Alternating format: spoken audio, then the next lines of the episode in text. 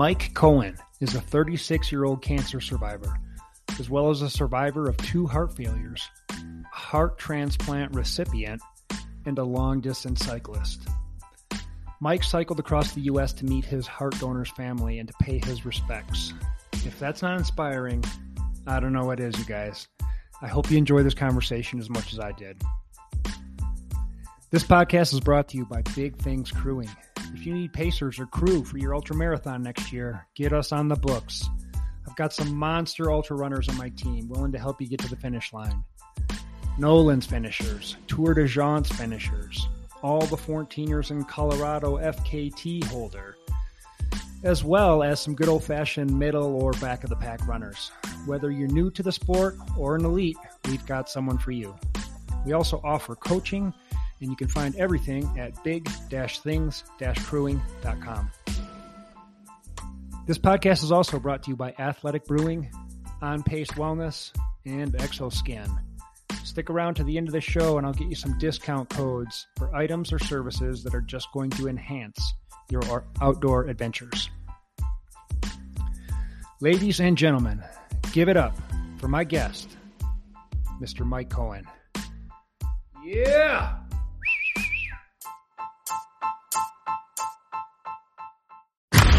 This is the Do Big Things podcast, where we want to inspire you to do big things. This podcast is brought to you by Big Things Crewing, a service for ultra runners from beginner to elite. Not only can we get you trained up, but we can also crew you into the finish line. Find us at big-things-crewing.com. Now, here is your host, Adam McRoberts.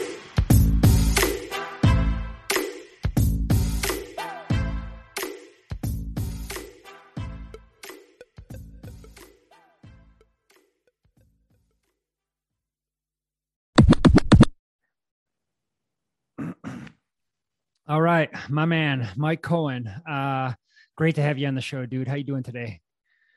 Doing great. Doing great. Good. Thank you for having me. Absolutely, my pleasure. So we chatted a little bit before this, and it sounds like you've got just a fantastic story and and a story that can touch people, a story that needs to get out, a story that people need to hear. So um i don't even know where to start with this thing you tell me where, where, where we should start with this i don't even know oh man what a what a what a story to share you know? I mean to be in the position that i'm in in the health that i'm in in um you know kind of looking back like a lot of people say don't look back too much you know you got to keep on looking forward but in my life looking back is is kind of like the platform. Like i use that as a constant motivation for who i am now and what i am looking to achieve now. And if i've been through anything harder or more difficult in my past, which I know I have because of my story, that allows me to make anything that's coming my way a lot more easier for me to deal with because I know I've been through something worse.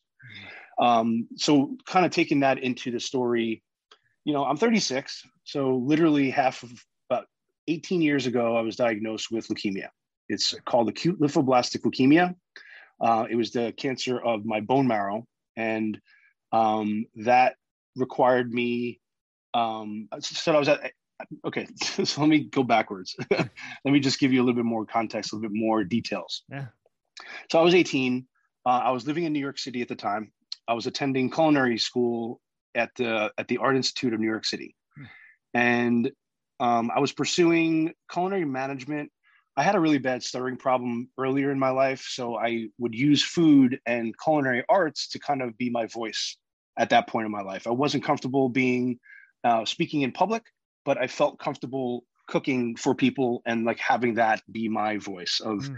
in in a very small context and so i was living in um, i was living in long island at the time and my school was in was in new york city and i would be commuting uh, you know if you're a if you're a new yorker um, in any capacity whether it's suburbs city whatever it is and if you have the access to have or work or commute or go to school in the city like that's something that a lot of us look to once we leave high school. Like if we could work in a city, it's a really cool thing. And I was living that life and I really was enjoying working and networking and going to school in the city, coming home, working, seeing my friends, seeing my family, and just doing that for the time being as as I was going through my education. Um, and then one day I was walking to work, which work with work at the time was not even a half a block away from my house, and it was snowing. And so I was I was walking and I had phlegm in my throat, and so I coughed it up, and it was covered in blood. Mm. Um, and so I'm like, okay, like, and obviously in snow you could see it. It's darker. It's you know like a crimson red, so it was distinct. And so I continued going to work.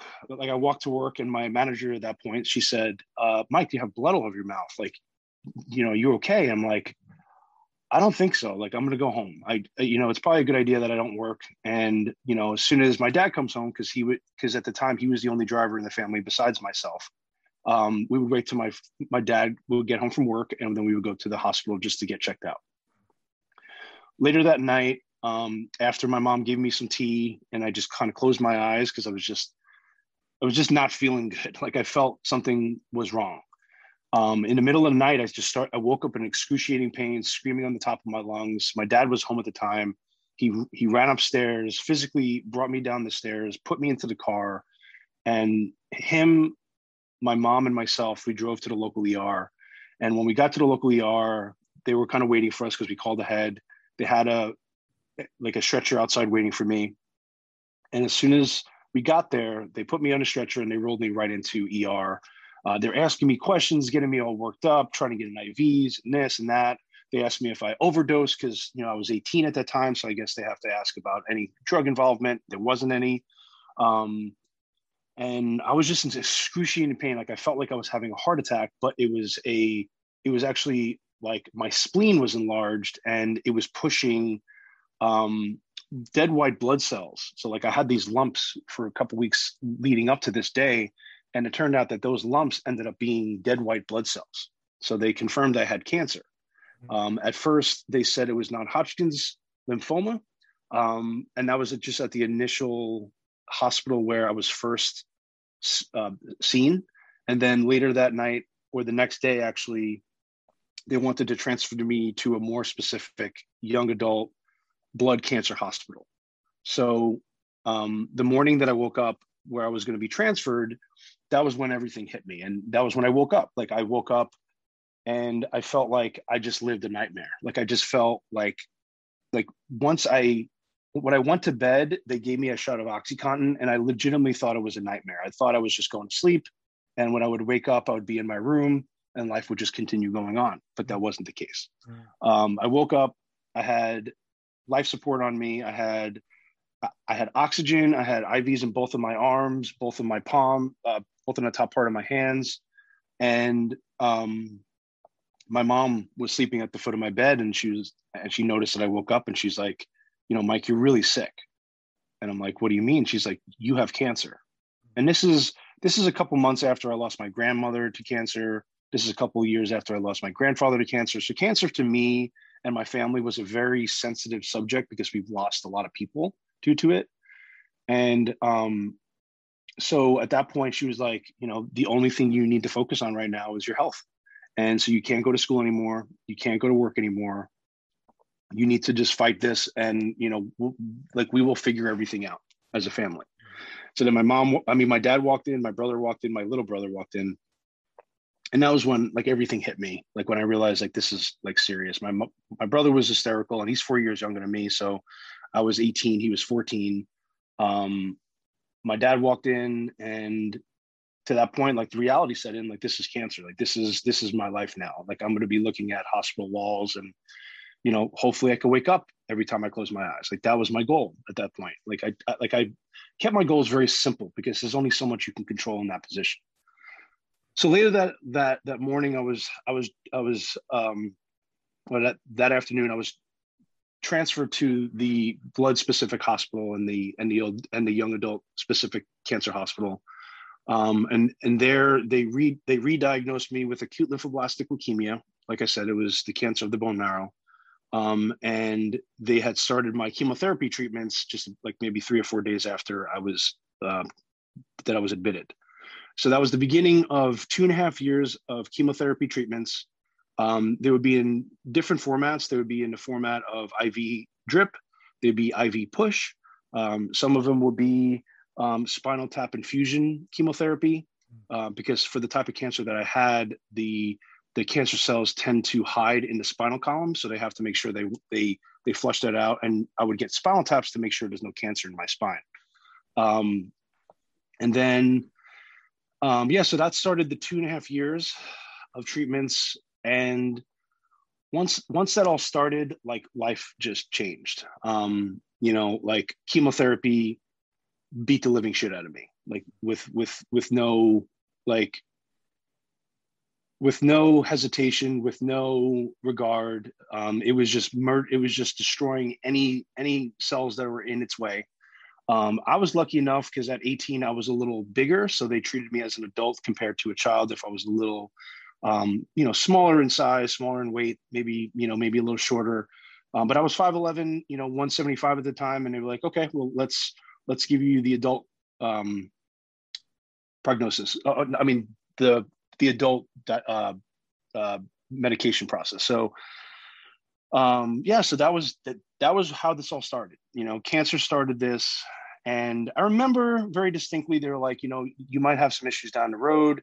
You might have issues um, having children, um, you know, with the chemotherapy use, and you might have heart issues down the road. But, you know, these are things you don't really think about when you're initially diagnosed with cancer. You're just looking to live. You're just looking to you know get through those that day of treatments and so so that was i was living in um, my, my family had moved to new jersey at that time and it was about a week in and actually maybe two or three weeks in and i had a dry cough. So like i like i was doing better. Like i felt like my my treatments after a year better just means you're not throwing up every day.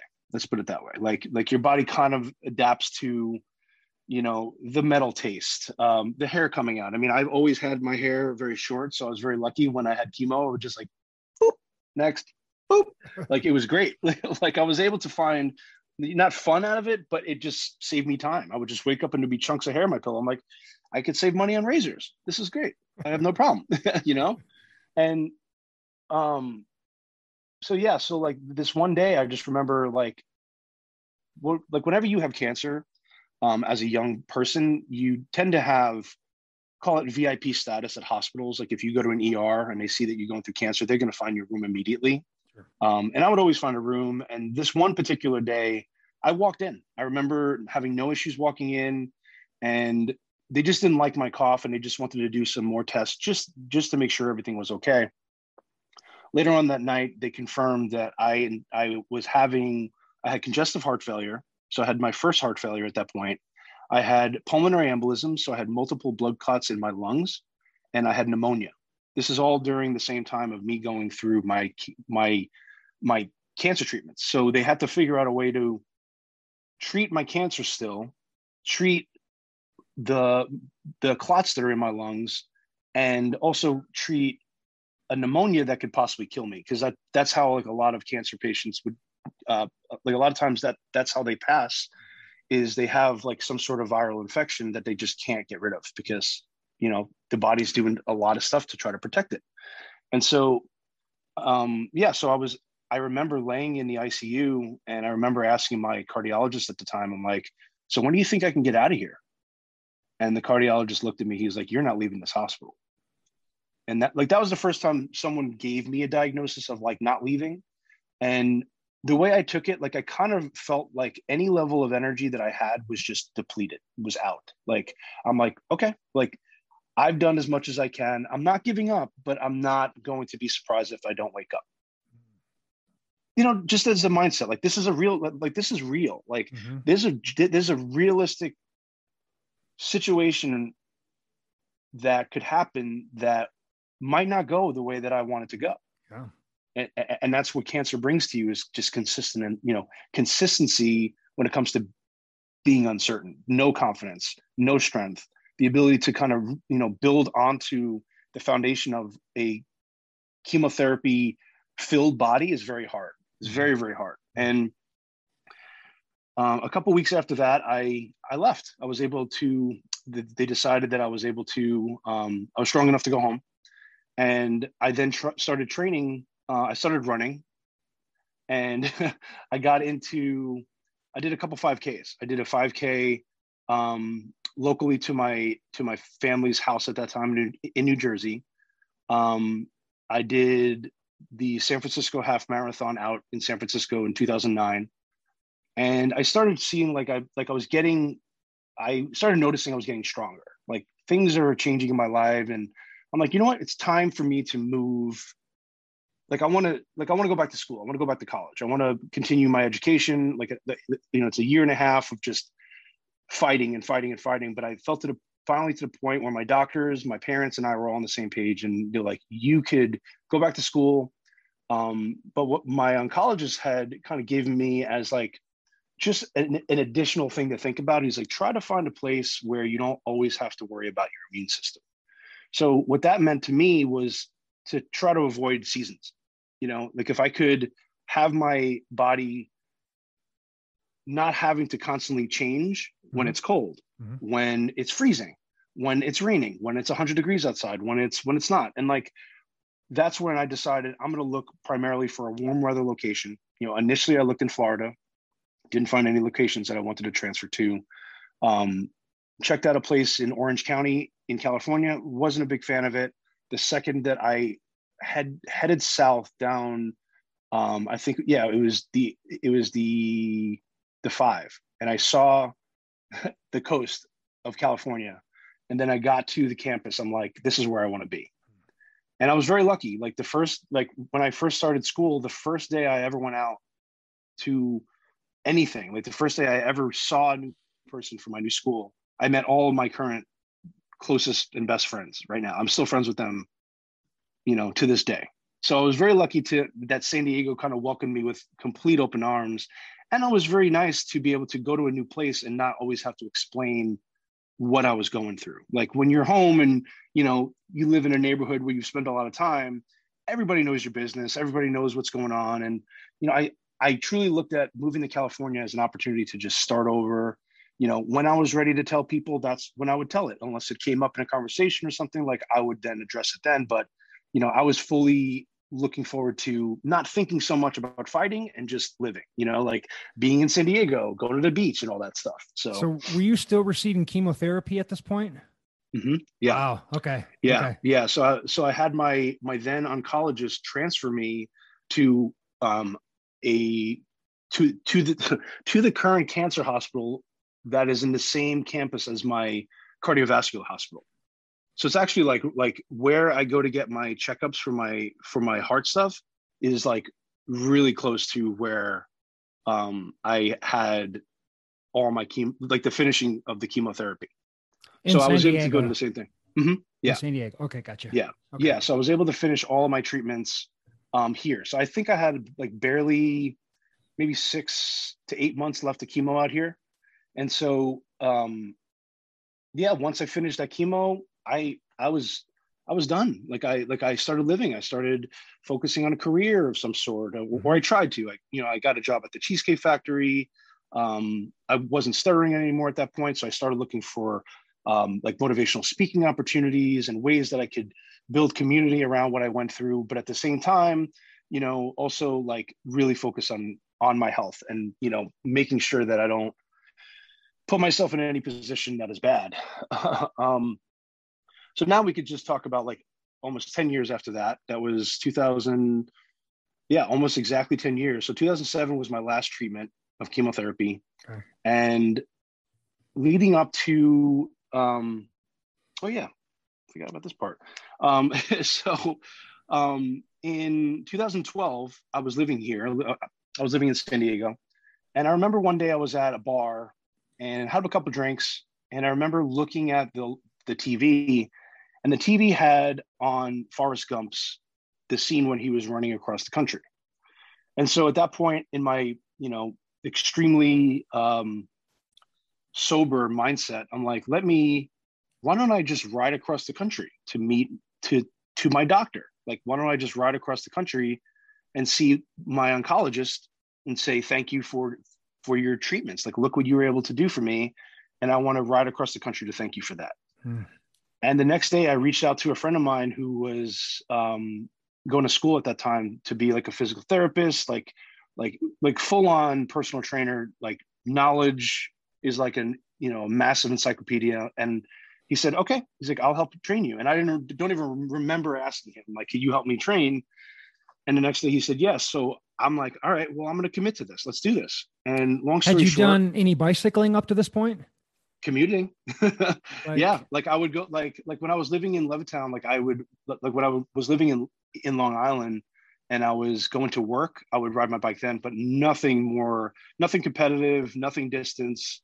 Um my first bike was a um a felt z100 at the time which is an entry level bike and i didn't know that.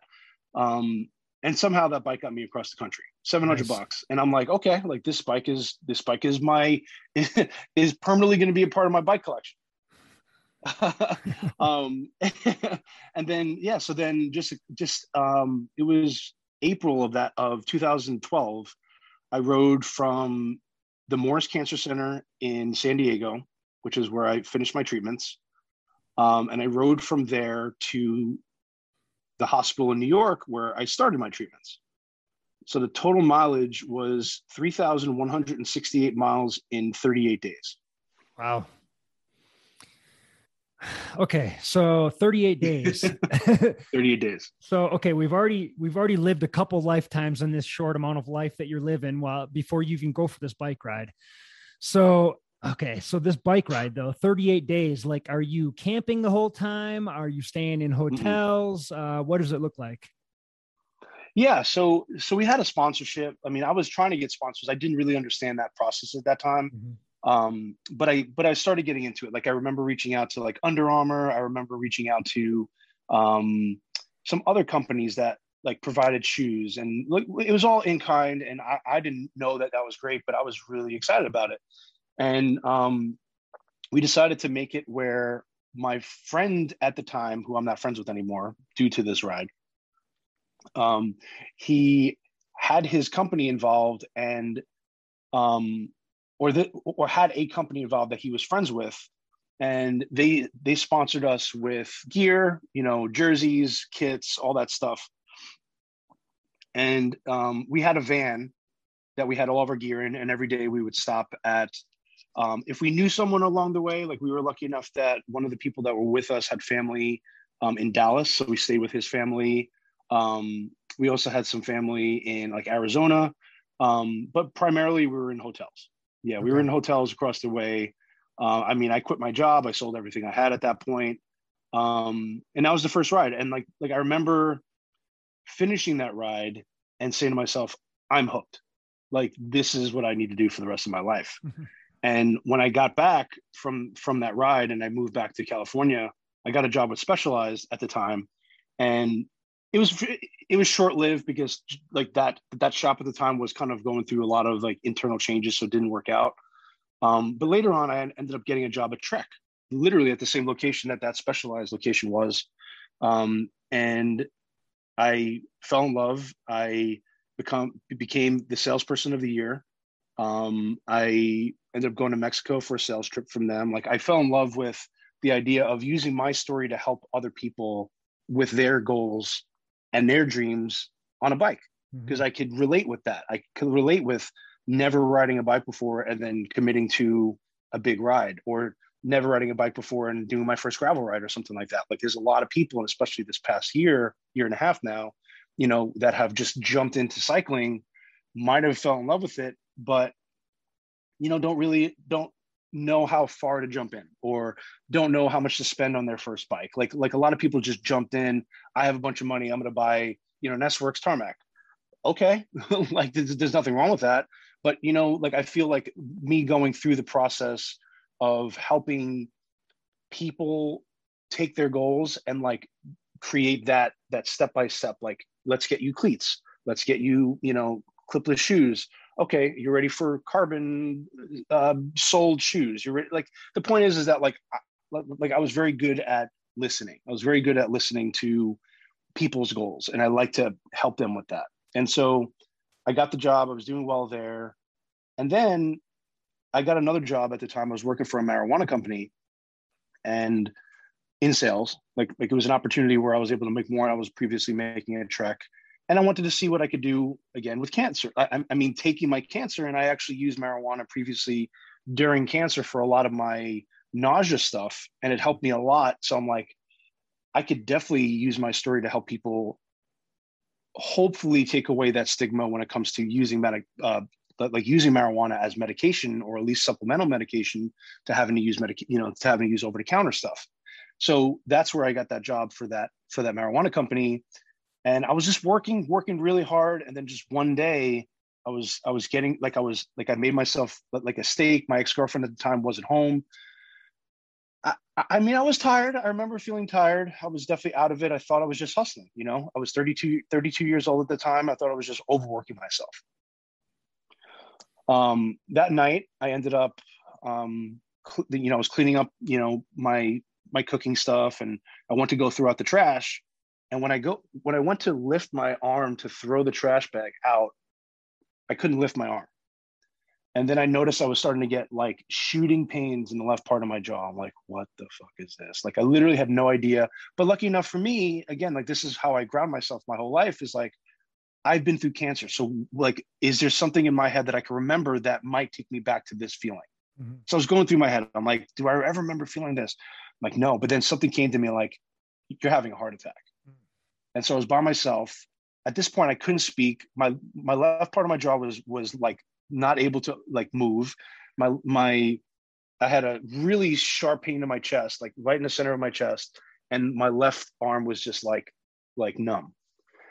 And so I text my ex-girlfriend at the time. I text my my little brother at the time. I'm like, you guys need to get here as soon as possible. Because at that point, I didn't want to call 911 because in my previous experiences with calling 911 it's really expensive hmm. right? We all unfortunately have to think that way and if you're not you know really really wealthy you got to be like oh shit how am i going to get there? Right. you know like maybe i'll take an uber but like like it was just kind of like let me have my family around me if this is a bad situation. You know like i don't want to like go there they come home i'm not there like let me have them take me and go that. So so that's what ended up happening. I ended up getting dressed i charged my phone i got in comfortable clothes. I remember sitting on my couch waiting for them to come in and as they opened the door, I was tipping over. Like I was tr- like I remember saying to myself, I'm like, stay awake, stay like sit up, do not go to sleep, do not close your eyes, sit up, sit up, sit up. And I did. And my brother saw me like kind of falling over. He picked me up. He walked me into the car. We get to um, the hospital that so it's called Scripps, and that was about maybe 10, 12 minutes from my house. We get there, get the triage they confirm immediately you are having a heart attack. Um, so at that point, I'm like, all right, let's do this. And like, I remember the entire room left, and it was just my brother and I, and I had my wallet in my pocket. I'm like, next chapter. I literally said like like next chapter. Mm-hmm.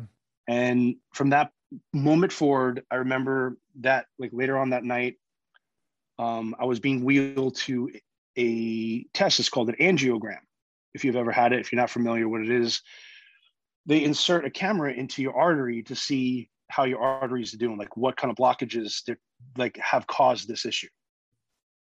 So I was waiting, like literally, like it was late night. We were waiting for a doctor to come in, and I asked the nurse at the time, I'm like, like, am I going to die? Am I going to die tonight?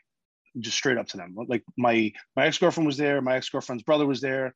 It was quiet. I'm like, I just need to know. I can't wait anymore. I'm like, like, am I fucked? Like, is this over? Yeah. And she's like, no. She's like, the fact that you are still awake, the fact that you're fully conscious, you never lost consciousness, is a major reason why you're still here. And then when I went in for the procedure, this procedure is very, very painful. So, but they don't knock you out, but they, it's local anesthetic, so you kind of feel and know where they're at, but you're not able to feel the actual full impact of the pain. Mm-hmm. And I remember the technician saying to me, he was like, Sir, he's like, you have the cleanest arteries I've ever seen for a heart attack patient. And so when I heard that, I'm like, good, this is not diet related. This is not health related. This is something else. Something else has caused this issue. And that's what we ended up finding out. Um, so I ended up having a golf ball sized blood clot in the left ventricle of my heart that caused a heart attack.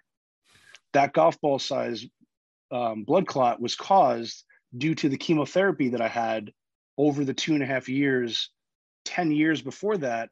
And my my heart was just very, very gradually coming to a stop. Mm. So like a lot of times people would have heart attacks where it's just over hypertension and going nuts. Like, you know, you know, like my heart rate was like 190 over 150. Like mine was not with that case. I was like I had very, very little movement from my heart.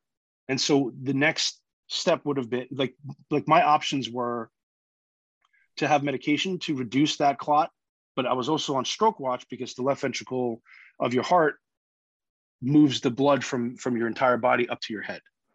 So this clot, like I mean, your heart is about the size of your fist. Imagine a quarter of your heart being filled up with a clot and in the wrong spot. So they didn't want me to move. I mean, I was like, they had a catheter in me. I mean, I couldn't, I couldn't do anything, couldn't walk, couldn't do anything to be at least proactive of some way. And um, they then confirmed that like I would have to get a left ventricle assist device implanted inside my heart via an open heart surgery. So what that would do is that would assist my heart in pumping, so continue its job by pumping its the blood everywhere it needs. But there would be a pump inside that heart helping the muscle work and contract and push wow. and contract. And in order to power that device, I had to be plugged into a wall 24 hours a day or a VHS like sized battery on both sides of my on both sides of my waist. So that in order for me to have that, I had to have blood thinners. So at that point, they told me I would never ride my bike again. I sold at that time. I had a brand new Full Stache, carbon fiber, um, 29 plus, dropper seat post, carbon. I mean, it was my dream bike. Like I bought that bike like to like. I was actually thinking about taking that bike to ride across the country, but like just on all like the gravel roads and like chunky stuff. And like this thing is a beast and I rode it three times. And I had to sell it. And so, um, you know, once I had that surgery, you know, reality started hitting me. But they told me they're like, there's a chance if you, you know, a lot of times when you get an LVAD device, that it actually strengthens your heart. And sometimes you could actually have your device removed and you don't have to have another procedure. Because for me, I would have the only other procedure I would have after an LVAD is either another LVAD or I would be listed for a heart transplant. So six months after my surgery, which was in August of 2017, I ended up having like like a clicking in my chest that I kind of heard and felt at the same time. And it turns out that they they ended up finding that there was another clot somewhere within my body. They didn't know where it was, but they needed to keep me in the hospital just to make sure, you know, if anything would happen. So um, that was when they started working me up to get a heart transplant. So they had to transfer me from that hospital to a hospital right next to it, which was specifically like in San Diego. There's only two locations you can get a heart transplant, and UCSD was the was one of the two, and it was just right next to the hospital that I was already at. So it was like right next door. It was really really close, and really close to the house. So like like they admitted me from January 22nd until February 21st, which the, the 21st of February is my birthday. I was just waiting for heart. I was, I had my pole, I had my power, um, like I had my power pack, like my battery power pack, and doing my laps around as much as I possibly could because they're like, you know, like the best, the, the best shape you could be in now is going to make you better for when you're ready for your surgery, whenever that surgery was. So I would do laps all the time. Laps as much the as hospital. Mm-hmm. Inside, yeah, just yeah. around the top floor over and over and over again. For sure. So what's going through yeah. your head at this point? Like there's just been so much that's happened and now you're looking at getting a heart transplant. I mean, your major organ, your major battery is going to be replaced. Like what's going through your head? Are you um are you thinking about dying possibly? Uh, have you said goodbyes? Um I can't even imagine. Yeah, what's going through your head? such a it's such a good question because I knew that that that if I lived to get a heart transplant, I would be okay. Like I knew that that was the only thing that my body needed to keep on going. Okay. Because that heart couldn't couldn't do anything anymore. Like legitimately, that heart like it didn't fail. It it it it died. Like that that heart did as much as, pos- as much as it possibly could have done. And so there there was part of me that was really not embarrassed, but very, very um, ashamed that I won't be dying with the heart that I received from my family. Like my mom and my dad's heart now is not in my chest. There's shame and around that. That was so. I don't know about shame, but it was like maybe guilt to a certain extent. Like like that is a gift. Like like like a heart is a gift. That's like the real gift of life is what you have in your chest. Like if you don't have if you don't have your heart you can't do very much. And i know and i learned that. Like if i don't have my health i can't ride my bike. If i don't have health i can't be independent. If i don't have my health i can't do things that i can't do that, that i normally would want to do but i'm not able to do it because i'm not strong enough and my body is not able to hold and withstand whatever activities that i want to allow myself to do and and to experience. I wasn't allowed to travel I mean, being on a blood thinner at the time with having an LVAD, it's as close to like living on house arrest, but like living on my own house arrest. And what I mean by that is like I was connected to like a 12 foot cord. So like when I was not out and about, I was home. And if I wanted to go outside, I wouldn't be able to go outside because I would have 12, 12 foot of slack and that's it. And so like what I was really looking for was freedom. And so that's why I saw like if I could get a heart that's going to make me healthy, that's all I'm going to need hmm. because everything else, in order to get a heart transplant, the rest of your body has to be good.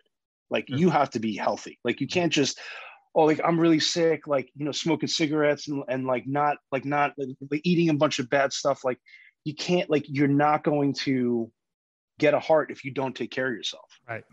And in the condition that I had, I was in a very rare condition because I was stuck in the hospital that allowed my my transplant list status to be top level because I had a malfunction in my pump. So that that issue that I went to the hospital with ended up being in my actual pump itself, and they gave me the option of going forward to get another LVAD or to be listed for that heart transplant. So when I decided to go that heart transplant, I knew there was a chance that I could die in the surgery. I knew there was a day that I could wake up and I could have a stroke, but that big massive clot that was in my heart previously is not there anymore. So there's really nothing that i was concerned about when it came to like coming out of nowhere. But at that point like being in that position in your life you just if you work like if you were able to wake up the next day you're very very happy. You're very very grateful. Yeah. and that's just the way that i would live would be day to day. Hmm. and so then when i um, the day of my um, three days after my birthday i remember so I had to celebrate my birthday in the hospital. You know, like I had, like I was there, like I couldn't leave. Um, and so my friends came, had a bunch of people there, and I remember, to, like, yeah, like three days after the um, my birthday, I remember walking around the hallway, and one of the the nurses asked me for my height. So I'm like, uh oh, that's not a common ask, you know, like that's like if they look for your height they're looking for size. They're just making sure that things are the right size because when you're getting a heart transplant that that has to fit you like the perfect piece of a puzzle. Hmm. it can't just not fit a little bit. It has to be flush you know? Like as much as you want that that piece to you know to fit because it looks like it should it, it can't do that. It has to be your size. And so when i received like that morning I went for that call i sat down like you know i ate my breakfast and i received the call. They're like we have good news or we have bad news they're like, what do you want to hear first? I'm like, at this point, fuck, like, give me the bad news. Let's sure. let's take it. She's like, well, you're not going home. Because because that morning they were like, there's a chance you can go home. Um, your numbers are good. Um, you know, we're gonna start writing up all your discharge stuff. So I get that call, like as I'm like packing and like just relaxing, eating breakfast. Like I'm like, this is gonna be a great day. I'm going home. My ex-girlfriend at that time, we told him like I'm going home today. She's like, well, we have good news and bad news. The bad news is you're not going home. The good news is that we found you a heart. And then I'm just like, at that point, now, now when you have been in, the hospital as long as I have, you have different nurses every day. And these are all specific cardiologists. These are all specific cardio, uh, I'm sorry, cardiovascular nurses, car, uh, tr- like transplant teams are seeing you on a daily basis. Um, they tell you, they're like, you do not expect to have a heart until you wake up and it's in your chest. Because there's so many last minute things that could happen that could take that heart and say and a doctor's like that heart's not good enough. Sure. it's too big. It's not too big. We don't like the condition that it came in. Whatever that those doctors don't want to see or they don't like next. Mm-hmm. and that heart will go someone else. That's fine. Mm-hmm. but like for individual, they're like, do not the day of your transplant, don't expect to wake up with your new heart until you actually wake up with your new heart. So I I remember going to bed. Well, I remember all my friends coming like right before I was b- before they wheeled me over, and I was able to talk. I was able to call my parents at the time. I was able to see my friends play a little GoldenEye and Super Mario Kart on on Nintendo 64 just to kind of get my mind off stuff. And they wheeled me to the elevator. I said my goodbyes, and the next thing I remember was, um, you know, counting down. They asked me what kind of music I wanted to listen to while I was in surgery um, I had a combination of Explosions in the Sky and Radiohead. Those are the two, you know, music that I just think of like if I want to fall asleep, like those are the things that I could just dream to. Totally. And I woke up and had the heart, and I just couldn't believe I was alive. You know, because again, like that, that's a 14 hour surgery. There's a lot of time for something not to go right. And I was on blood thinners at that time, you know, so like things could go really bad. So I woke up, I'm like, okay, let's do this. And that was that was when my life started over. Legitimately like started from scratch wide open. Wow. Wow. Yeah. So unreal dude i mean i can't even imagine like the night before going in for a heart transplant like what could be going through your head. So like well, here's the thing like you don't like you don't find out like there's no schedule like they come like they'll tell you last minute and you have and you cannot move like it's almost like you're in like protective custody for like you know 20 like whatever amount of time until that time. So like you're not even given a date or time. So you found out and got the transplant on the same day?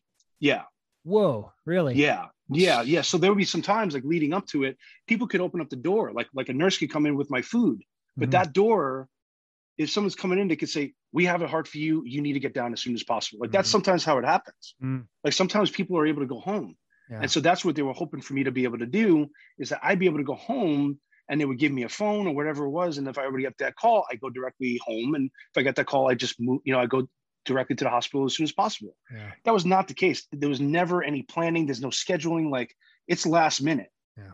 Last minute. So when they give you the news, we've got a heart for you. Uh, yeah. You you you said obviously there's good news and there's bad news here. I'm not going home today. Like I was I was hoping to go home, sleep in my own bed, maybe eat a yeah. good meal. Yeah. Yeah. Um, but you're getting a new heart. Like what's going through your head at that point? I mean, that sounds like the big pivot moment right there. Like, yeah. Okay, so this it's either game on or game mm-hmm. off, and it's time to say yeah. my, my goodbyes. Yeah, yeah, and I legitimately when I knew that I was getting that heart, I ended up writing my my old heart a letter. I hmm. actually wrote a letter to my old heart, like thanking it for everything that it's been through over the years, everything that it, it got me through to this moment. And reading that and like having that experience with myself. And I was lucky enough to have that much time in between being admitted and then receiving the heart. I mean, looking back, I could say that at the time I wouldn't say that. But looking back, I could say like if it wasn't for this time to kind of prepare myself, I I, I don't know where I would be mentally.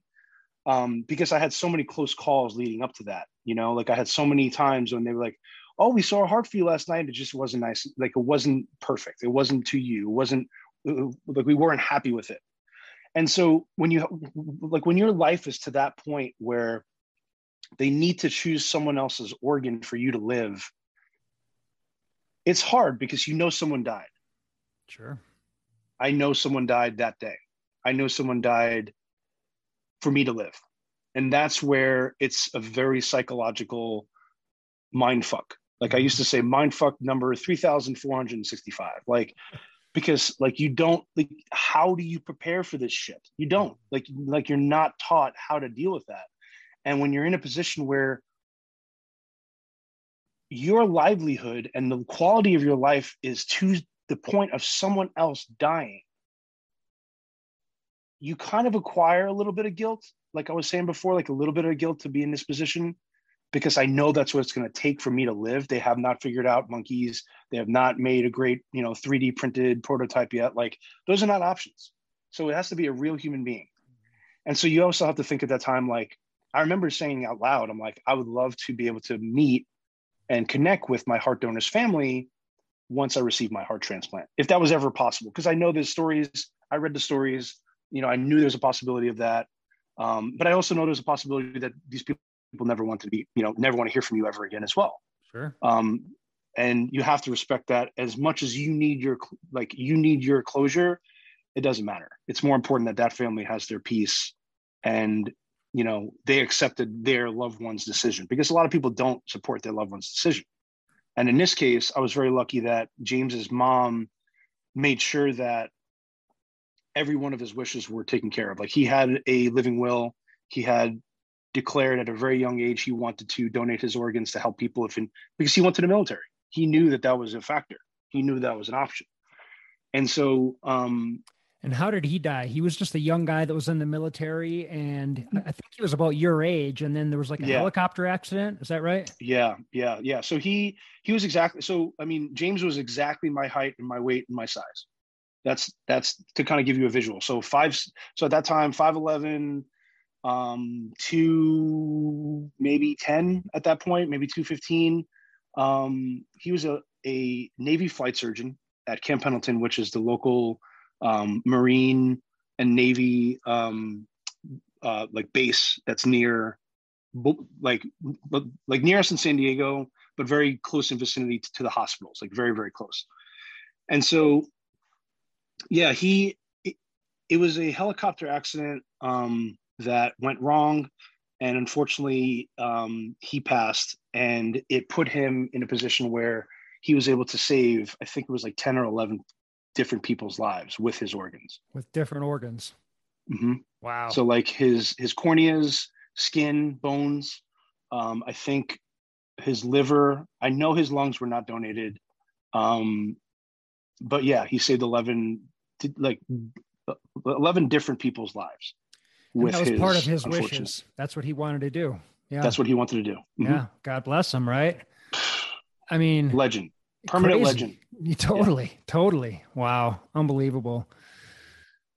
So you said you wake up with this new heart, and it's mm-hmm. like day one of a new life almost. How how did things change? Like, was it just like a mental change and a, and a different mental outlook for you, or were were things changing physically? or um, were, were you literally like back from the dead like here's my second life here it is um kind, kind of all of that really. Um, i would say a part a big a big part of it was getting through the post surgery like you need to get everything out of you. Um, i kind of lost my voice for a couple months because of the the anesthesia. Um, and just like so yeah it, it, was a combination of kind of being alive from the dead um, starting over. It was kind of like all that stuff but uh, there was a lot of factors that had because a lot of people don't realize this, but when you have like when you exchange an LVAD for a heart transplant, you're exchanging the cords, you're exchanging the blood thinners, you're exchanging the fear of bleeding to death, you're exchanging um, the the fear of be, of potentially being electrocuted. You know, because I have these power lines in me. For me to take a shower, I have to constantly wrap them in Saran wrap, and hopefully, there isn't a tiny little pinhole that has something that's exposed that does electrocute me. It's, it's possible. Like I like that's how I'd have to shower. Yeah. And so where everything changed was I didn't have those cords. So like I mm-hmm. wasn't afraid of being electrocuted anymore, but I don't have an immune system because the only way that my body is allowed to accept my new organ is by having immunosuppressive medication so my own body doesn't fight the new organ the foreign object that is in my chest mm-hmm. So that's what I need to do for the rest of my life and to make sure that my heart is not going to be attacked by my own body. And that's what the anti rejection medications provide is that it allows my body to keep that heart and for me to function for the most part as normal as possible but you know in times of covid and times of you know people um, and political issues and um, some things that shouldn't be issues uh, when it comes to uh, protecting others um, I'm a major, I could be a victim. And that's so like, that's something where I had to learn right away because like for people to visit me, they had to go to like a negative oxygen room. So you'd walk in and the air is blowing out. And if you're sick, you can't come to see me. You have a cold, you can't come to see me. You can't bring me flowers. You can't bring me uh, like fresh fruit. I can't eat sushi for the rest of my life. Like the, these are new fat. Like you can't have like two two um, lightly cooked eggs. I can't do like over over easy. I mean, I do, but it, like these are different areas where you're putting yourself at risk. So very, very normal everyday things you have to adapt that you can't do those more. Like you can't make those decisions anymore because they could have real, real, real consequences.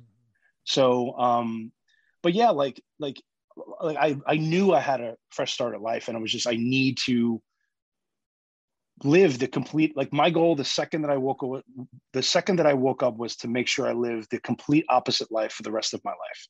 The first 32 years were one life the next 32 years of my new life. and that's that's what i've done since and that's what kind of motivated me to to go make a certain visit yeah yeah you see behind me for sure for sure yeah and for anybody that's listening and not watching behind uh, my man here behind mike is uh like a grave site you know mm-hmm. and it looks sort of ominous but uh, yeah, there's a picture of you um, kneeling down by, um, you know, your your uh, heart donor, Mm-hmm. Wow. So, which is extremely powerful. And I want to get into all that, but yeah. Um, wow. I mean, there's just so much to unpack there. There's so much. Yeah. It, it, it really is. And I'm glad we are because it's, because it's something where it's like, we like we all get bad news. We all get bad bad stuff. And and you know what? Like, but we all get that. And that's what really allows us a lot of like not, not even a lot of us. That allows all of us to be the same because we've been through something like mm-hmm. someone's been through an injury someone has lost a like a family member or a pet or their parent or their parents you know might have gotten separated at a certain age. They might have lost their parents. Like all these factors are massive events to individuals experiencing that. Mine just has to be mine just just so like in in my world it's in a form of a health issue and that i've been very very lucky to have had great healthcare. I've been I've had the right mindset throughout the entire process because I just want more. I want like I want a life that I don't have to say no anymore. I want to keep on writing. Like that legitimately is like like kind of like not even my mantra. Like my mantra is more like never give up. And but I really like the the analogy of comparing cancer and comparing all these things to a bike ride because you like it, like in order for you to do a long distance bike ride you need to plan it you need to you need to understand what you're getting yourself into you know that there's going to be some elevation you know there's going to be some climbing. You know there might be some road closures. But at the end of the day you're going to have to get through all of those things to get to your end goal at the end like no matter what like whether it's a race whether it's a small distance thing like this could relate uh, like to anybody going through anything. And that's where like i've been lucky enough to use cancer as like my motivation to never get cancer again to never have chemotherapy again.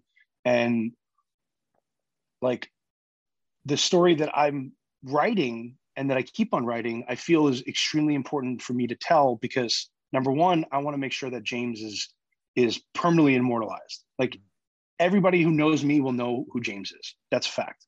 Like i want james and his family and this is a you know another vow that i made to myself to, to be proud of me. Like i now lucky enough to have another set of parents. I'm now lucky enough to have another you know set of people that really care about how i'm doing. And i want to make sure that they're proud of the person that is able to continue carrying on the legacy of their son of their you know of their brother of their stepbrother of their stepson like that's my position that's my role in this world and i'm not done like I have a lot more stuff to do. I have a lot more living to do, and it's and we're barely three years out. You know, I had this, I had the heart transplant, you know, February 2018, and you know, it's October 27, 2021.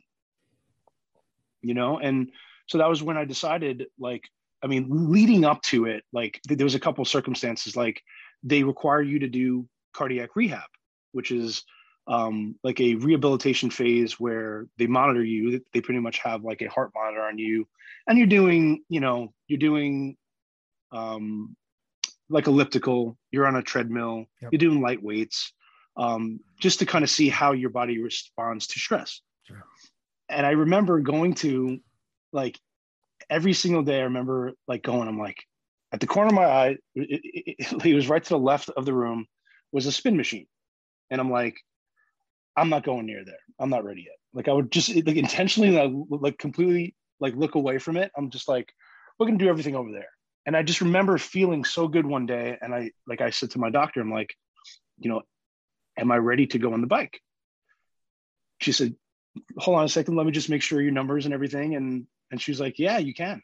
And the second I went on it, like I immediately, you know, adjusted the saddle height. like I kind of went into like my old school like stuff, like left leg over first, you know, left leg in pedal, right leg kind of holding the bike up, you know.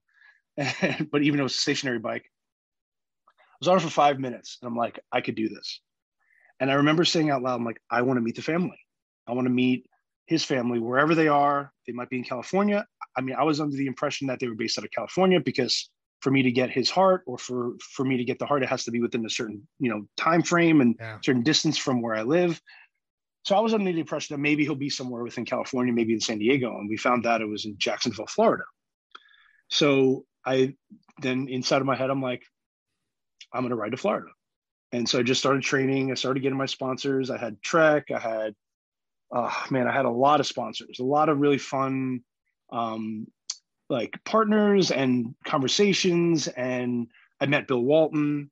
Um, you know, he actually was able to ride with us on the day that we kicked off to leave for the actual ride. He actually came to the hospital and rode like in the the circle that's in front of the cardiovascular building with me and and with my best friend and he wrote us i mean he pretty much wrote us out mm. and it was just like it was just really cool to have met so many people that are supporting what i'm trying to do which at that point was just to meet my heart donors family and i was training like i didn't expect to have any performance out of this i just wanted to complete it and that was what my goal was so, how long was the time between the time you mounted that first stationary bike to the time you decided you wanted to make this bike trip?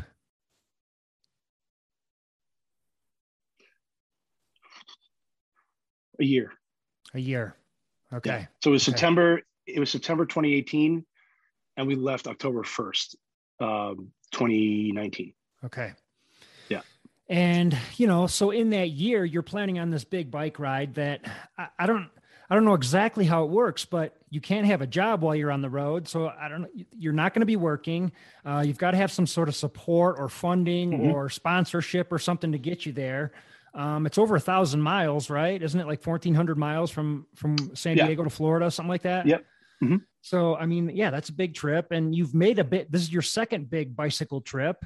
So yep. you're experienced and you kind of know how mm-hmm. this works. But, right. Um, yeah, what, like, what did like the planning, the logistics look like for something like that?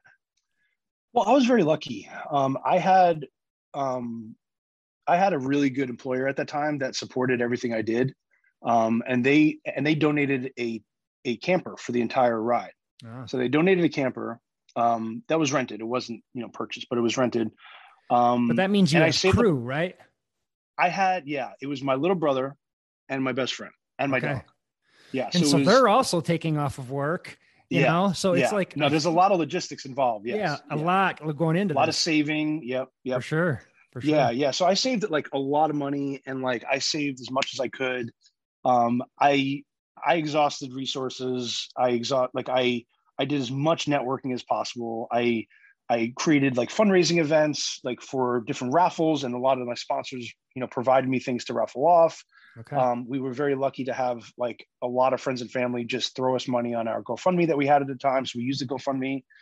Um, but we but we kept it minimal. Like as as crazy as that sounds, like we kept it as minimal as possible. I was lucky enough to have like some salary from my job, so I was able to whatever wasn't paid through through through any kind of sponsorship, I kind of just funded out of my pocket. Mm-hmm. Um, and we were able to get all the the logistics completely down pat. My buddy was a bartender and um and interestingly enough like this is right this is all before covid like so this is the, the this is we finished um november 25th of 2019 and that was like that was like when covid they they i personally think i had covid already to be honest like that's when i mm. think i had covid was in the beginning because um you know we did this ride and everything and i ended up getting sick on the ride mm. and so um timing wise, it, it ended up being good because like I was working for that company. I had my money. I had the sponsors providing us tons of in-kind stuff. So it was like we wouldn't have to spend money because we would get free coffee. I would have, you know, free free snacks. I would have, um, you know, tons and tons of nutrition. I would have, you know, someone here's a hundred dollars for food. Here's a hundred dollars for gas. Like people were really supporting this. And so um, i was very yeah i was very lucky. We were very lucky. Everything went you know with no issues no mechanicals when it comes to the you know like to the camper. Um like the only thing that i was just concerned about was just making it you know mm-hmm. but i was taking my time. He was a new rider my buddy so we didn't go through like a lot of the congested parts. Um like like as i would have preferred maybe we would have been able to shave some time off. But at that point in the game this was my first thing ever post transplant and i'm like i'm just not going to push myself. Right. And you, you said you got sick too. You said yeah. you might have had covid in there. So when you I get sick COVID, yeah. when you get sick is that like a big panic moment? Do you have to go to a doctor and be immediately checked out or what's that like? Um so the level of sick that i was was so I like leading up to the heart, I would always get sinus infections, always get like nasal and just like a lot of sinus pressure. I had the same thing, but the difference was I felt like I had a lot more chest congestion, a lot more phlegm, a lot of sticky phlegm, like weird stuff. And like that's why I think it was COVID because I never had a level of illness before of this uh, of this magnitude. It was concerning, but I was able to track my blood so they could look at like to see like how my blood's doing if there's any any disease like how like my white blood cells are. Everything was really good. Like there was no concern for a disease at that time. They just thought i had a, a respiratory infection and that's what i was treating it as. And they gave me two separate sets of antibiotics and none of them worked. So like it like it took me probably eight weeks to get rid of this this respiratory infection slash like I said, like I said, it was nothing that I've ever experienced before where I would assume that it could have been COVID because at that time, COVID just started, like it existed at that time. So I didn't have to go to a doctor, but I was monitored enough and I was in touch with them enough that, you know, whatever needed to be done, I would get taken care of. So like once I, so once we flew home and I was back home here in San Diego, that was when I was kind of like weathering this. So I couldn't even finish. Like I rode the last day of the ride because that was the last day to to do this. But like three or four days leading up to the last day of ride, I couldn't ride. Like I couldn't even get on my bike. Mm. Wow. So you're just sitting yeah. in one place, like zero day. Um. Yeah. I mean, it was like it was like snowing in Florida. Like we were in the Panhandle, and it was like 30 degrees and like snow. Might as well and sit like, anyways.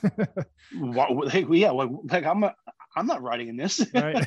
you know, and like it, like it was just it was bad, and um, yeah, so we just were kind of being patient. We kind of just kept on going along because we had time frame, you know, we had to be there at a certain time, um, and once that was there, we you know we um, the the last day I got every energy that I f- could find, and we rode. It was a nine mile ride from the campsite to the cemetery and it was the it was the fastest nine miles of my life just hacking up phlegm you know just feeling awful.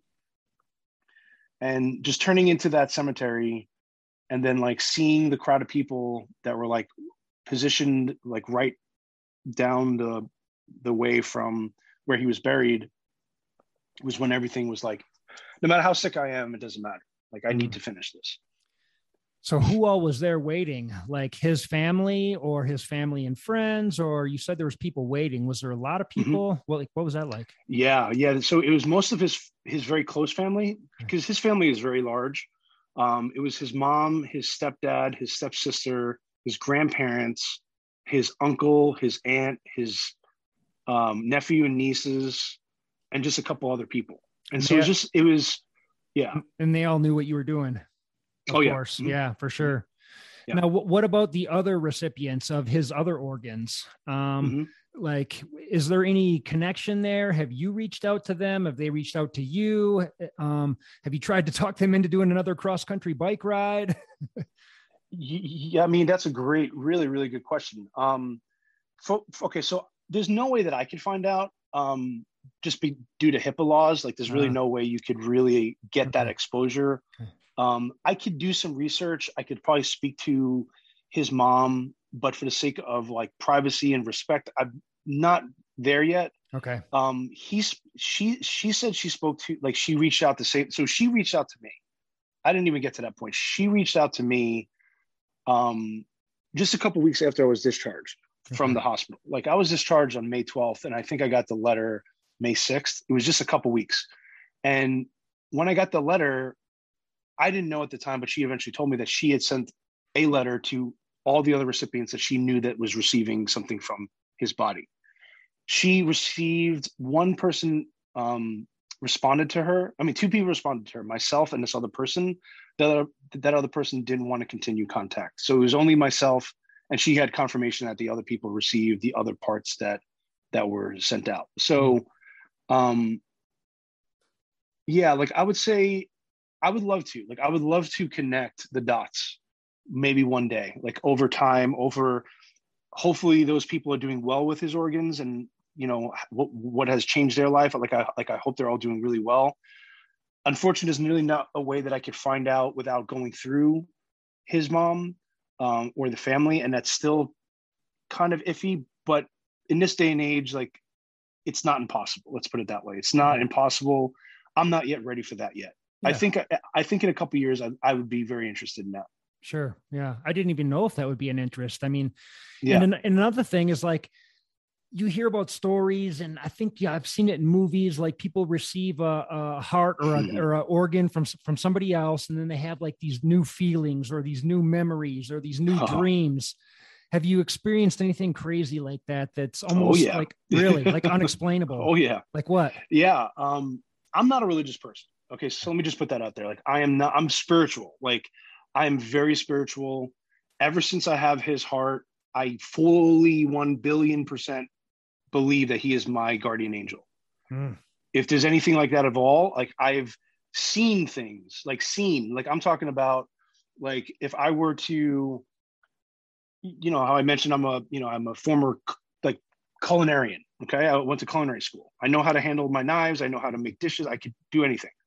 There's been many times where I would be like that much of a dis, like that much of cutting my finger off um, hitting my head on a drawer that might have been open that I might have left open, a cabinet door, and every single like even like walking my dog, and like I'd be coming up to like a very very low hanging branch, I'll miss it by like enough, and I and I'll just say out loud, "Wow, thank you, man." Mm-hmm. like I'll just be completely out like like as if he was right next to me because he is like I really there's no way that I'm going through the life that I'm going through without his influence of some sort. There's no way. It's not possible.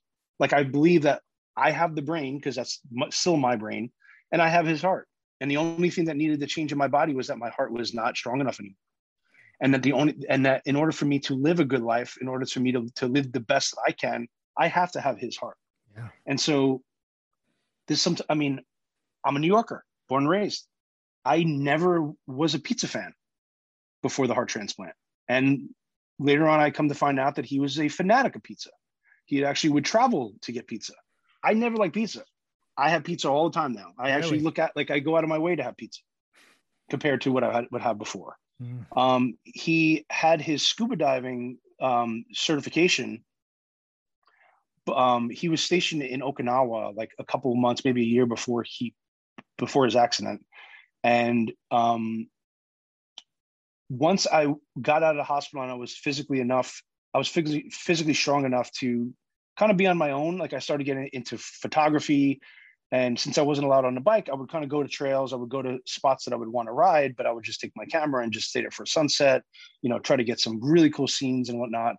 And every time I would go to the coast, which was my favorite spot to get a sunset, I would always notice there was two helicopters flying by, two military helicopters flying by in the distance. And every time that I would hear or see that, I'm just like, everywhere I go, he's there. Hmm. And like, I really believe in that he's protecting me, that yeah. he's protecting me from making the wrong decisions. Maybe like i mean maybe there's insight that he has that i don't know about. I mean mm-hmm. i again like i'm not religious enough to put it into words. Like could i say it's god? Of course. Do i believe in god? Absolutely. There's definitely a god. I don't i just don't want to tie it to a religion. I don't want to tie it to a specific thing because there's not many people that can understand what i'm talking about because totally. they're not me and they don't have his heart. So it's hard to really fully explain that to where someone else would agree with me which i really don't care if they agree with me or not it's just more of them to kind of be able to understand if yeah. that if that makes any sense. Yeah, totally. Yeah. I mean, yeah, I believe in God. I'm not afraid to say it. Some people call it mm-hmm. higher power. Some people use right. the acronym the great outdoors. Mm-hmm. And right. uh, everyone's got kind of a different version. And I also believe mm-hmm. in guardian angels as well. And I also believe that when we die, our spirit lives on somehow or another. Um, Agree. For, for, forever, you know, like right. I, and I don't know for sure if that looks like reincarnation or we go right. to a better place or, you know, there's things I don't know and there's things I believe, of course, like mm-hmm. most people. But mm-hmm. has this changed your beliefs at all? You said you weren't, you aren't really a religious person. Has this changed your outlook on the afterlife or our soul, as as they call it, or or anything like that? Man, that's a really good question. I, um, I would say yes. Like I would say I'm more spiritual than I've ever been in my entire life. Like I find myself speaking um, to him on a regular basis as if he mm. was in the room with me. Yeah. Um, I would never do that before. Sure. I would never do that. Um, because like like I like I wasn't mad at God for a while. I just didn't understand. Like like what did I do to get these things? And then like I said before, like now I have that answer. Um, I just wouldn't give it too much energy for me to blame anybody because it wasn't anybody's fault. And I didn't want to put any too much energy to find out why this happened to me because then it would prevent me from living and being present in the life that I had at that time. So it has made me more spiritual. It has made me more respectful of other people's perspectives on it because as much as it's my heart, it's not my body. I mean, I mean, it's not my body that it came from that heart. And that that body came from another family who has a completely different set of values completely different set of beliefs completely different background. And i have to respect that whether i like it or not whether i like what they what i support them or not. Like that's that's that's the positive and the negative of going through this process and knowing that person is because like what happens if you didn't like them? What happens if they weren't nice people? I'm lucky enough that they're not that way but there i'm sure there are cases out there that people are very bitter that are very mean like that that you have my son's heart that you have my daughter's heart. Like i i just hope to never be in that position of his family but i'm very grateful to be in the position to have met his family the way that i did and how welcoming they are to me as a family member as like for instance like i'm going to be compete i'm going to be competing in the transplant games um, transplant olympics games whatever you want to call them um, in 2022 wow. And um, it's going to be taking place in San Diego. And Christine, James's mom, was like, "Do you want company?" I'm like, "Yeah, come out. It'll be great if you come out. It'll be be amazing to see you guys, and especially there because it's going to be a lot of recipients and a lot of their families as well as donors and and their families. And and it's not just heart; it's like liver and kidneys, and you know, you have living do- you have living donors, and of course, you have the families of the donors who were lungs and were heart and other things. So, you know, like I I'm just more cognizant and I'm more aware that there's a lot going on in life. And it's really important to think about everybody that it affects. Mm-hmm. And that's mm-hmm. what I try to do. You know, yeah. I try to to give them their time, to give them their respect, and that's the best that I could do, and and and to be the best person that I could be. Mm-hmm. Yeah, every day in every way. It's one day at a time, one step at Absolutely. a time, sometimes one second at a time but we're mm-hmm. just trying to be better every day. Absolutely. What was what was meeting his parents like? I mean, I had to ima- imagine that had to have been intense. Um, it was hard because I was celebrating the greatest day of my life, and they're celebrating. We're not celebrating. They're they're continuously mourning. Mm. They're they're constantly in the grief process. Like she lost her son. Like I don't know a better way. Um, there's not another way that I could say that. And um, there's no other way that I can make that situation better. And by me being there, my hope was to get them some closure, to know that their heart is healthy. Um, hugging her, I felt like I met someone, like like I, I hugged a stranger. I I rode into a crowd of strangers that day, and barely two days later, I was able to gain a new family. Um, later on that night, like we all went back to their house, and um, his family members were kind of standing around um, like the kitchen, and I had purchased a stethoscope for his mom to listen to his heart, and almost everybody that was at that post dinner situation we're, we're lined up to listen to this to this man's heart and it just made me appreciate so much more that he came from a family that loved him that is a massive part of his life and that he's never going to go anywhere. Like he's a massive part of your life to this very minute and i'm very grateful to have that. I'm very grateful to have a family that cares as much about his their son's life after death and supporting the person that is living because of their son's death. Hmm.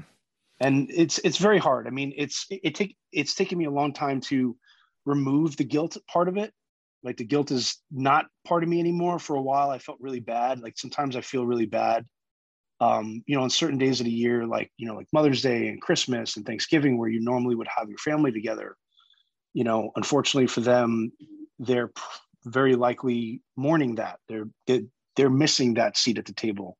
Um, you know they're missing his favorite side dishes. They're missing what he would like to do you know after like those things are where i guess like the human part of it is where i get really get really um sensitive about. Um but i understand like that i didn't do anything wrong. There's no guilt that i have to have that i should be living with. Right. Um because the nothing because nothing on his half was my fault. Mm-hmm. i know that. Totally. I didn't cause his death. So yeah. um but yeah I, I mean it was it was intense. And it's it's very I'm very grateful. I'm grateful for that experience. I know a lot of heart transplant people will never meet their families, and I know a lot of people in the heart transplant world, and they haven't. Mm-hmm. Um, and to be in a position that I have the closure that I've had now for the last three years, barely a year after my heart transplant, I can't get any luckier than I am. I know that for sure. Mm. And you've kept in contact with them or with his mom? Mm-hmm. Yeah. Mm-hmm. Yeah. That's really cool, man it's intense. It's crazy, man. Uh, yeah. What a story. Thank you. Um, I come from uh, uh, a little bit of addiction, and the, I'm in the recovery world, and okay. so like if I meet someone else that's in recovery, I can hear a, sh- a, short part of their story and know, okay, I feel like I know this person. Like we've both been down deep in it, right? Mm-hmm. Even if we were on our own, I know exactly what this person's gone through, and I've gone through the same thing. So when you talk to someone that's had a heart transplant, or you said you're going to these to compete in these, uh, what did you call it? The Olympic? What kind of Olympics? Uh, yeah, it's uh, it's transplant games or transplant transplant games? Olympics. Yeah. Okay. Mm-hmm. Is there like a common bond or like a thread between you two? Like, oh, I know what you've been through. Is is there like a different kind of bond that comes along with that? Great question. Uh, yes, yes, there is. Um, it's different. So the, tra- the, the heart transplant itself is different because everybody gets their heart transplant in a different hospital with a different set of um, recovery, different set of like yeses and nos, like what you can do, what you can't do. Um, I've noticed from afar that I've noticed a lot of my friends and contacts that are living in not so warm areas are having a lot more issues with with their heart mm. and that I like to kind of be there for them as, as a support through that process. Um, it's different because everybody at my age, I believe there's a lot more people at my age that, that have gotten heart transplants. Obviously, since I've become a part of that community, I've learned about that. Um, but a lot of those, a lot of those patients have congenital heart defects. That's a different reason for them to have a heart transplant. Like they were born with a bad heart. Um, I haven't met many people that have had cancer first that ended up having to have what I've had. I've had one one survivor very like that I'm pretty close with. He's younger than me. He kind of he I received my heart transplant before he did and he had an LVAD as well. So like it depends on the circumstances. Like each circumstance is really very unique because to be in a position to have a heart transplant, you have to have some catastrophic issues in some in some way that that heart you were born with is not working well. Um, I've met some people that have had a double heart transplant. They've had two heart transplants. I've had two people who have had seven open heart surgeries. I mean, there's a zipper club community where the feeling of like being a part of a community where you know what it's like to have your chest opened up. I'm part of that club twice. Um, I feel more connected with those because those are like it's just the same surgery. But the heart transplant, for the reason of the heart transplant, I haven't met many people in the same position as myself. Um, I offer a lot of the perspective that I have, but I but again, I do live in San Diego. I do have weather that is on my side. I do have a lot of things that I could recommend to someone in the right season of the year. Um, but living in certain parts of the you know the country, as you know, there's only so much you could do when it's winter. There's only so much you could do when it's freezing outside. And I feel that that's a major part of me staying healthy is that I'm constantly able to be outside. Mm. I'm constantly able to not have to be waiting for it to to thaw. Um, you know, I'm physically able to hike. I'm physically able to, you know, get through a snowy driveway. I'm I'm physically able to, you know, walk upstairs. So like there's like each each um, patient and survivor that I've met have just have different circumstances, and I feel um, the camaraderie that we have is there, but it's it's different because everybody has a, a, different reason why they're in that position. Sure. And I can't relate with kinetic, you know, like if like if someone has congenital heart defects, they've been going through this their whole life, just the same way that I had cancer for a lot of part of my life. So it's kind mm-hmm. of, I mean, it's similar in some ways and it's different in a lot of ways as well. Yeah. Um, but yeah, like I definitely feel myself more connected with the zipper community, with the people that get their chest broken open, um, more than it's the called? heart transplant at this point. Yeah, it's called zipper the Zipper Club. yeah, yeah, yeah. I have like like my scar is like right here, which yeah. is which is double because I had the two, uh. but um, you know, some people have a thinner scar, some people have a thicker scar. Mine's thick because I had the same the same wound open twice within wow. six months. Wow. Yeah. Crazy man. So um, after you met his parents, um, you visited the grave. I'm sure it was a heartfelt, intense, emotional sort of journey. Um, what did life look like for you after that?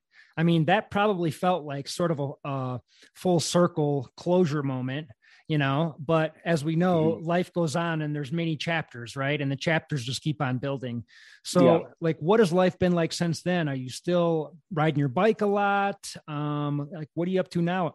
I don't even know how long ago that was. It was like what, two three years ago? Yeah so the, the heart transplant was 2018 okay. february 24th 2018 um i rode across the country 2019 so that was the end of 2019 um, COVID messed everything up. I mean, I was planning on doing a trip from um, Alaska down to San Diego to to kind of just go down down the coast. Um, that was smashed. Thanks, mm. COVID. Yeah. um, no, I mean, I mean, I would say like my like life now is unfortunately it's more focused on trying to do as much as I can remotely when it comes mm-hmm. to like work and projects. I just signed with a manager. Um, I'm looking to do as many cause focused um, rides as I can. Hmm. So I'm putting together a program. Um, and this program is going to be where money is going to be donated, whether it's via purchase for um, swag, hats, mugs, stickers, patches, all that, you know, basic stuff. Um, but the proceeds from that go directly to um, young, uh, pretty much any cancer patient or um, heart disease or heart issue related patient from the ages of 18 to 32. And I'm going to be directly contributing money to GoFundMe's that have been opened for them. So um, what I've learned with COVID and with with with everything that's going on is that a lot of people don't have insurance and a lot of people don't have support that I've been very lucky enough to have. And to wait and coming from certain parts of the country, the bandwidth for someone in Idaho or someone in Iowa um, to get their GoFundMe fully completed and and completely paid out, um, they're not going to have the same opportunities as someone on a coast like myself or in a major a bigger city like boulder or denver or anything for that matter. And sometimes these people don't have the bandwidth. They they have the cause they have the issue but they have no way of getting more people to their site. Yeah. so what i would like to do is build a an eventual website an eventual instagram page but primarily focusing on that every sale and every donation goes directly to a patient that is going through this stuff mm. and to directly contribute directly to them so they get that money. Yeah. So that's my focus. And like, I haven't been able to really launch it because of, you know, the different like variants of the COVID. So it's, it's in works. I'm working on these things. I'm training constantly right now. I'm working because um, I've been deemed too healthy by social security. So I have to work, um, which is not easy, you know, working on your own and working with this condition, but I do Instacart. I love it.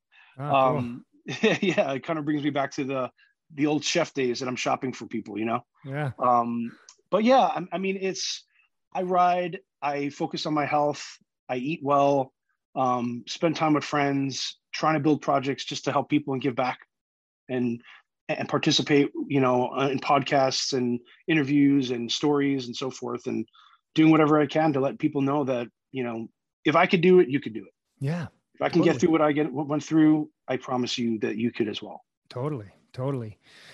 Where should we send people? Uh, do you you're online? Do you have a website, or is it just social yeah. media, pretty much, or where can we direct yeah. people?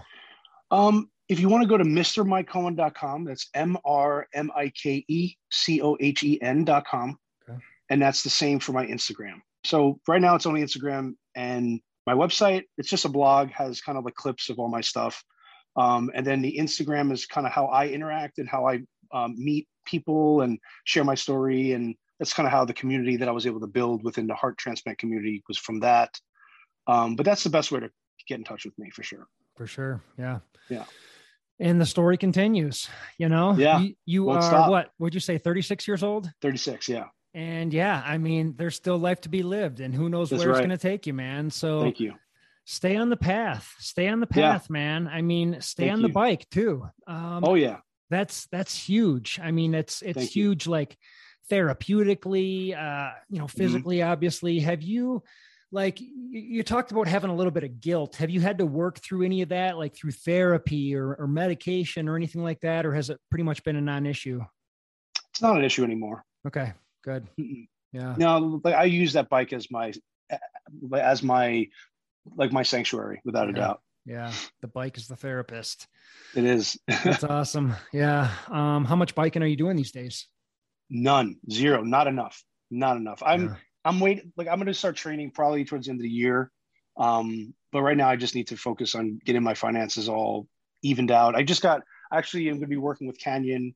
Um, they're actually one of my sponsors. They're my bike sponsor. So um, I've been able to get a position with them, and I can't wait to start that. So a lot of good stuff, a lot of bike stuff, a lot of exploring, adventuring, new, building new stuff, and um, just keep going, just yeah. one day at a time, and just live my life the best I can. Did I see you just hooked up with Athletic Brewing recently? I did. Yeah, they're one of our sponsors yeah. too. They're a great company. They're amazing. They're amazing. amazing. Yeah. Amazing. yeah. Cool. That's good stuff, man. Yeah. Um, and I know they support people on big adventures as well. Mm-hmm. Um, yeah. I just had another yeah, guy supporting it. Yeah, I just had another guy in the podcast, Jason Hardrath, and he set okay. the fastest known time for the 100 highest peaks in Washington.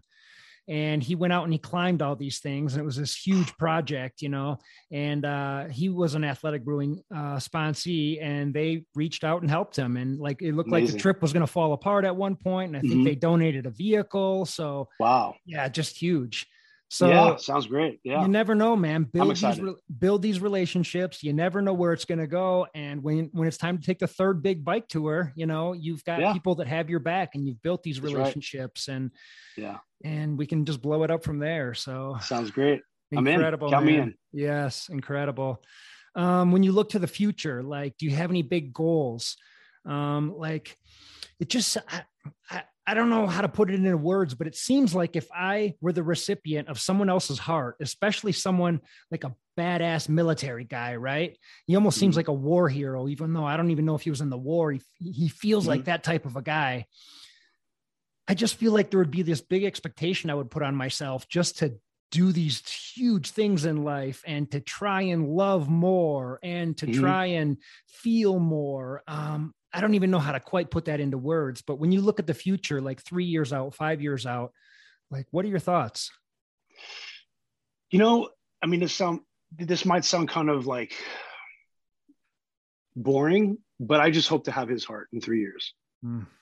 Like that's just kind of how I've I've kind of changed my life is just to, you know, do as much as I can, but know that there's a very good chance that I might need another heart at some point. I'm still young enough that I might need another heart So I'm trying to do whatever I can to keep that heart in one piece. And um, physically, I'm getting like I'm at the point where I know physically I can do anything, and that is just going to start. I'm going to start translating that into um, into races, into more events, into seeing more stuff, into um, I mean, my manager started telling me the other day, he's like, you need to start creating more projects. I'm like, I'm in. I love projects. So um, it really hasn't pushed me to that kind of extreme, but I definitely have a charge under my ass to say, don't be lazy. Like you have this opportunity, you have this gift. Like don't ever waste it. Don't ever sit home when you could be outside. Yeah. So yeah, I mean, it's not like I mean, I feel like with more time with this heart, that'll change my perspective. But that's where I'm at right now. Yeah. Yeah. Yeah. Yeah, just living present. I mean, that's really that's right. the best way to live, and it sounds like that's only way I can doing. do it. Yeah. Yeah. Well, listen, man, if you ever come out to Colorado, look me up. You got a place to stay. I got some fantastic biking out here, man. So can't wait. definitely look me up if you come up ever come out this way. So definitely, man. Thank you so much. Oh, Mike, just keep doing what you're doing, man. Like you too. Use, use this opportunity, blow it up, make Thank it you. big. See what see what Thank we can, you. Who knows what we can take it, right? Let's Yeah, go to the moon. yeah. Let's do it. I'm All in. right. Cool, brother. Well, such an epic conversation, man. And uh Thank you. definitely stay in touch and Okay. take care of yourself, brother. You too, man. Thank you so much. Thank you. Have a great Take day. care. dude. All right. You too. Bye.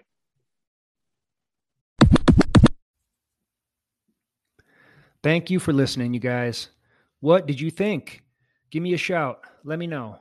Remember to subscribe, like, share, review. We are on Patreon as Do Big Things. That is patreon.com slash do big things. Follow us and support us there. I can't keep this thing going without you guys. For the price of a cup of coffee, you can support us for a whole month. Thank you so much to all of our supporters. I love you guys. We want to thank our sponsors. First of all, Exoskin. They make a full range of apparel from hats to socks and everything in between. Exoskin is the only seamless athletic apparel brand that is made in the U.S. Their stuff is tremendous at providing protection from chafing, blisters, hot spots, and odor. If you're into anything outdoors and you haven't bought any of their stuff, you are slipping, Jack. Their shorts, socks, shirts, and hats have been through some of the most challenging and rigorous races in the world, and they stand behind their products with a 30 day money back guarantee. If you wear it and you're not convinced, send it back for a full refund so you have nothing to lose. Check them out, exoskin.us. Use our promo code BTC, all caps, for Big Things Crewing, and that is a 15% promo code, you guys. This podcast is also brought to you by On Pace Wellness. Will Benitez is working with some of the finest athletes around, and he's helping them find even more success. Will's a certified nutritionist, and he knows what's what when it comes to diet and nutrition. You want to take your game to the next level? Contact On Pace Wellness. Maybe you're not an elite athlete and you just want to be healthier and feel better on the day to day. Maybe you just need a little guidance. Contact On Pace Wellness. Mention this podcast, and he's going to give you a 10% discount and get you properly tuned up for success. Last but not least, this podcast is brought to you by Athletic Brewing, the finest non alcoholic craft beer on the market. Have yourself a tasty beer or two without all the negative side effects. You can have one in the middle of the day, not have to worry about driving. You can have a couple at night, not have to worry about being groggy in the morning. There's no hangover with this stuff because there is no alcohol. Check out athleticbrewing.com. Use my discount code McRobertsA20, all caps, for 20% off the best non alcoholic beer around. Buy two six packs or more, and you don't have to worry about shipping costs. Enjoy the taste without the hangover. Remember, guys, life is short. Do big things, baby. Pedro, take us for a run.